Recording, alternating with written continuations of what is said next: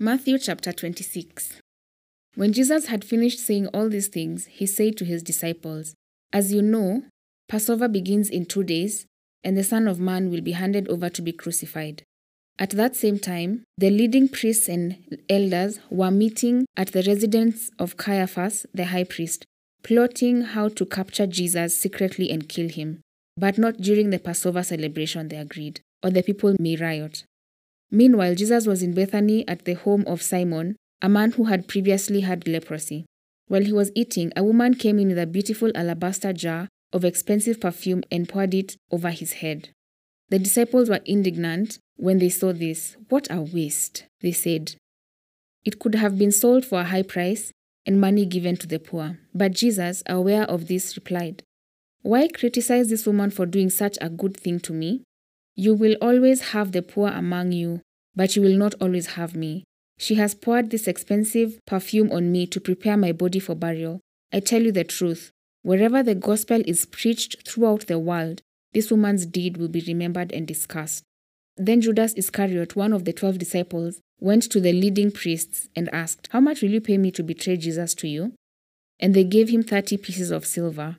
From that time on, Judas began to look for an opportunity to betray Jesus. On the first day of the festival of unleavened bread, the disciples came to Jesus and asked, Where do you want us to prepare the Passover meal for you? As you go into the city, he told them, you will see a certain man. Tell him, the teacher says, My time has come, and I will eat the Passover meal with my disciples at your house. So the disciples did as Jesus told them and prepared the Passover meal there. When it was evening, Jesus sat down at the table with the twelve. While they were eating, he said, I tell you the truth, one of you will betray me. Greatly distressed, each one asked in turn, Am I the one, Lord? He replied, One of you who has just eaten from this bowl with me will betray me. For the Son of Man must die, as the scriptures declared long ago. But how terrible it will be for the one who betrays him. It will be far better for that man if he had never been born. Judas, the one who would betray him, also asked, Rabbi, am I the one? And Jesus told him, You have said it. As they were eating, Jesus took some bread and blessed it, and broke it in pieces and gave it to the disciples, saying, Take this and eat it, for it is my body. And he took a cup of wine and gave thanks to God for it. He gave it to them and said, Each of you drink from it, for this is my blood, which confirms the covenant between God and his people. It is poured out as a sacrifice to forgive the sins of many.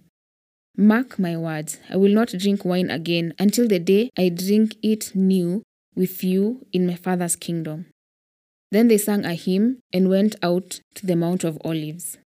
On the way, Jesus told them, Tonight all of you will desert me, for the scripture says, God will strike the shepherd, and the sheep of the flock will be scattered. But after I have been raised from the dead, I will go ahead of you to Galilee and meet you there. Peter declared, Even if everyone else deserts you, I will never desert you. Jesus replied, I tell you the truth, Peter. This very night, before the rooster crows, you will deny three times that you even knew me. Nope, Peter insisted.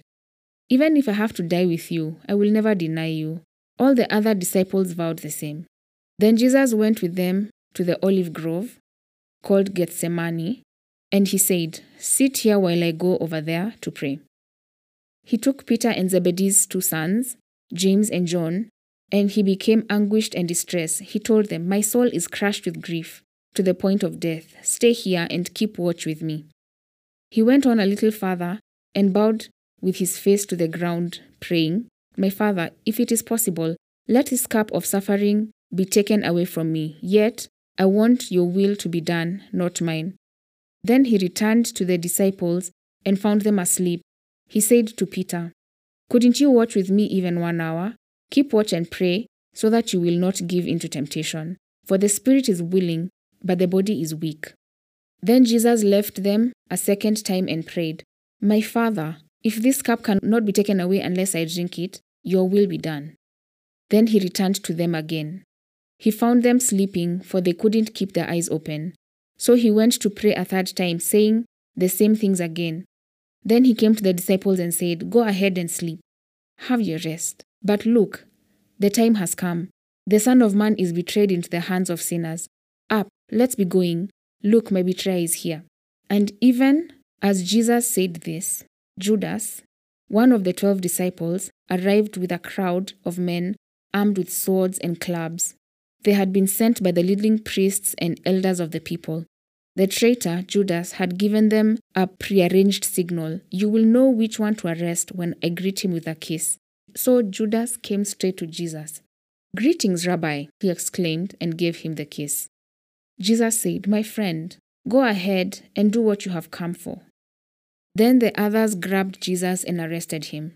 But one of them, with Jesus, pulled out a sword and struck the high priest's slave, slashing off his ear.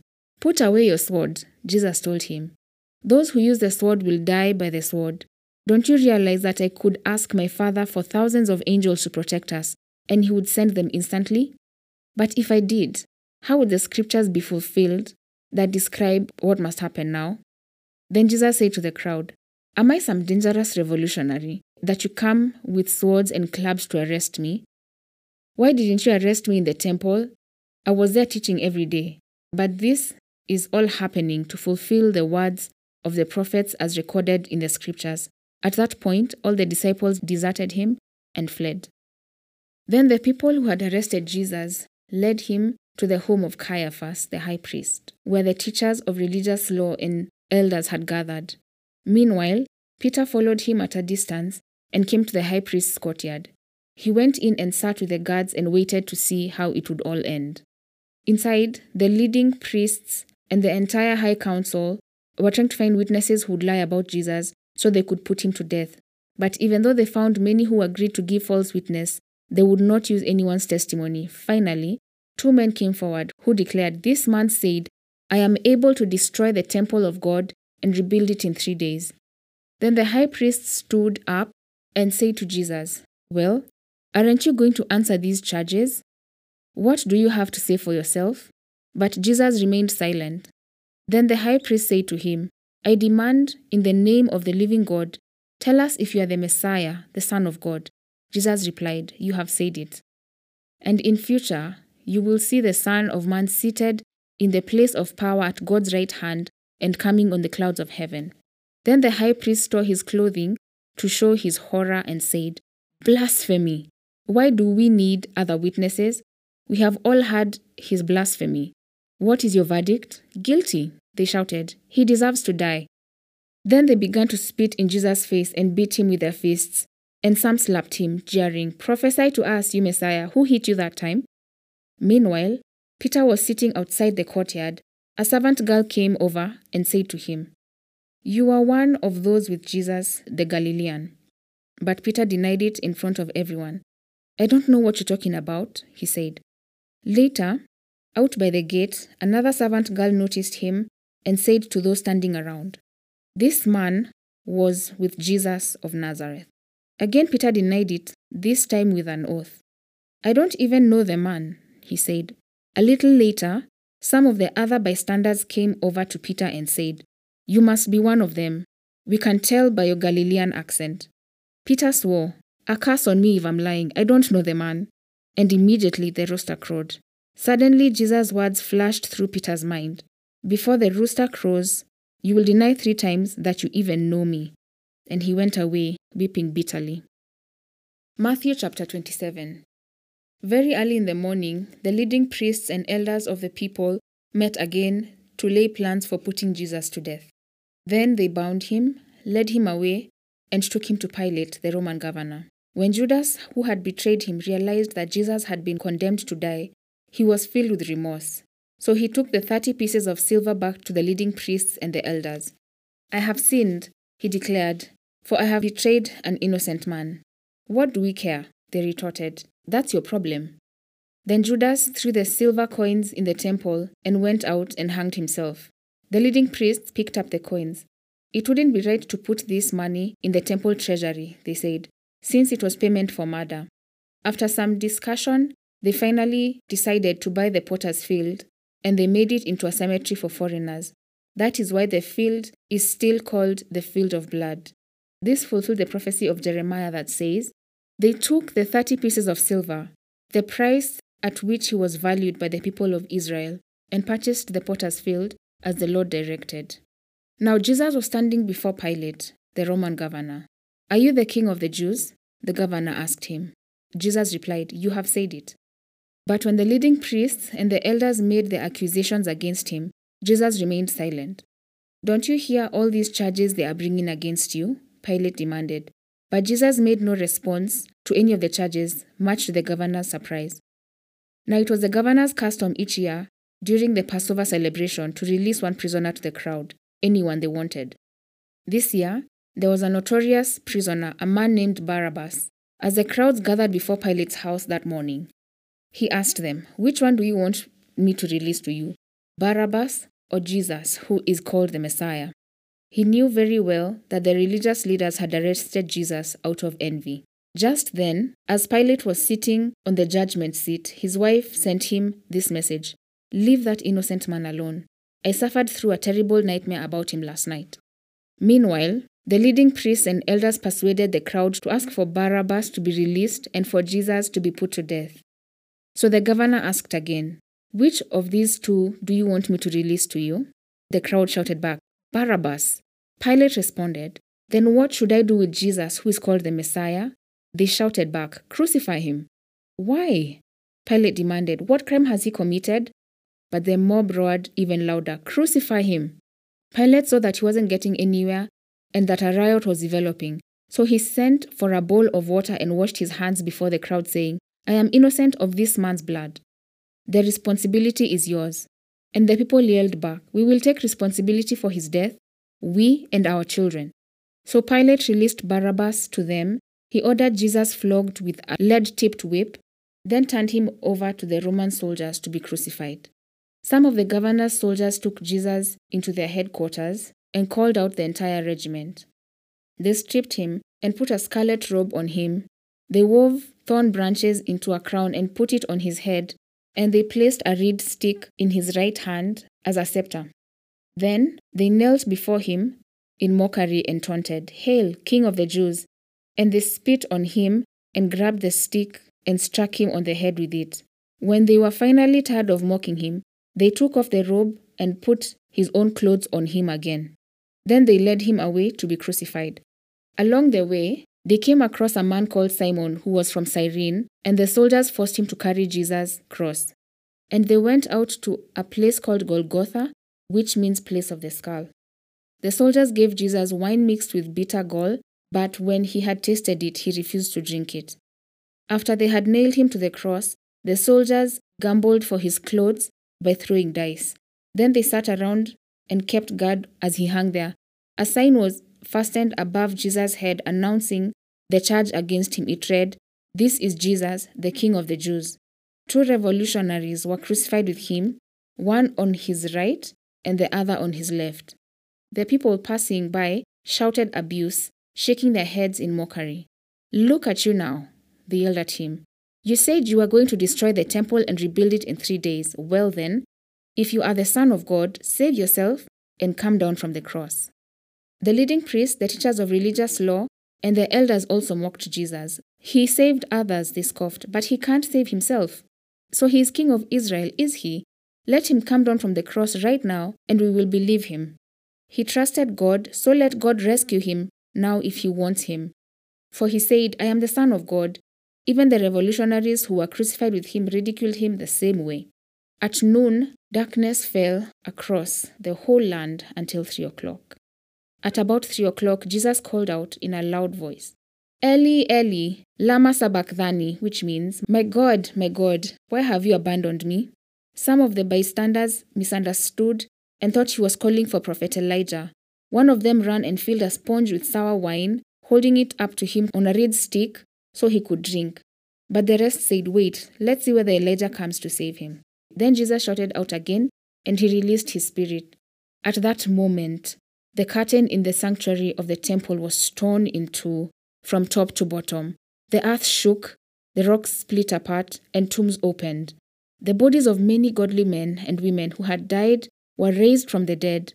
They left the cemetery after Jesus' resurrection, went into the holy city of Jerusalem, and appeared to many people. The Roman officer and the other soldiers at crucifixion were terrified by the earthquake and all that had happened. They said, This man truly was the Son of God. And many women who had come from Galilee with Jesus to care for him were watching from a distance. Among them were Mary Magdalene, Mary, the mother of James and Joseph, and the mother of James and John, the sons of Zebedee. As evening approached, Joseph, a rich man from Arimathea, who had become a follower of Jesus, went to Pilate and asked for Jesus' body. And Pilate issued an order to release it to him. Joseph took the body and wrapped it in a long sheet of clean linen cloth. He placed it in his own new tomb, which had been carved out of the rock. Then he rolled a great stone across the entrance and left. Both Mary Magdalene and the other Mary were sitting across from the tomb and watching. The next day, on the Sabbath, the leading priests and Pharisees went to see Pilate. They told him, Sir, we remember what that deceiver once said while he was still alive After three days, I will rise from the dead. So we request that you seal the tomb until the third day. This will prevent his disciples from coming and stealing his body and then telling everyone he was raised from the dead. If that happens, we'll be worse off than we were at first. Pilate replied, Take guards and secure it the best you can. So they sealed the tomb and posted guards to protect it. Matthew chapter 28. Early on Sunday morning, as the new day was dawning, Mary Magdalene and the other Mary went out to visit the tomb. Suddenly, there was a great earthquake, for an angel of the Lord came down from heaven, rolled aside the stone, and sat on it. His face shone like lightning, and his clothing was as white as snow. The guards shook with fear when they saw him, and they fell into a dead faint. Then the angel spoke to the women. Don't be afraid, he said. I know you are looking for Jesus who was crucified. He isn't here. He is risen from the dead, just as he said would happen. Come, see where his body was lying. And now go quickly and tell his disciples that he has risen from the dead, and he is going ahead of you to Galilee. You will see him there. Remember what I have told you. The women ran quickly from the tomb they were very frightened, but also filled with great joy, and they rushed to give the disciples the angel's message. And as they went, Jesus met them and greeted them. And they ran to him, grasped his feet, and worshipped him. And Jesus said to them, Don't be afraid. Go tell my brothers to leave for Galilee, and they will see me there. As the women were on their way, some of the guards went into the city and told the leading priests what had happened. A meeting with the elders was called, and they decided to give the soldiers a large bribe. They told the soldiers, You must say, Jesus' disciples came during the night while they were sleeping, and they stole his body. If the governor hears about it, we'll stand up for you so you won't get in trouble. So the guards accepted the bribe and said what they were told to say. Their story spread widely among the Jews, and they still tell it today. Then the eleven disciples left for Galilee going to the mountain where Jesus had told them to go. When they saw him, they worshipped him, but some of them doubted. Jesus came and told his disciples, I have been given all authority in heaven and on earth. Therefore, go, make disciples of all nations, baptizing them in the name of the Father, and the Son, and the Holy Spirit. Teach these new disciples to obey all the commandments I have given you. And be sure of this I am with you always, even to the end of the age.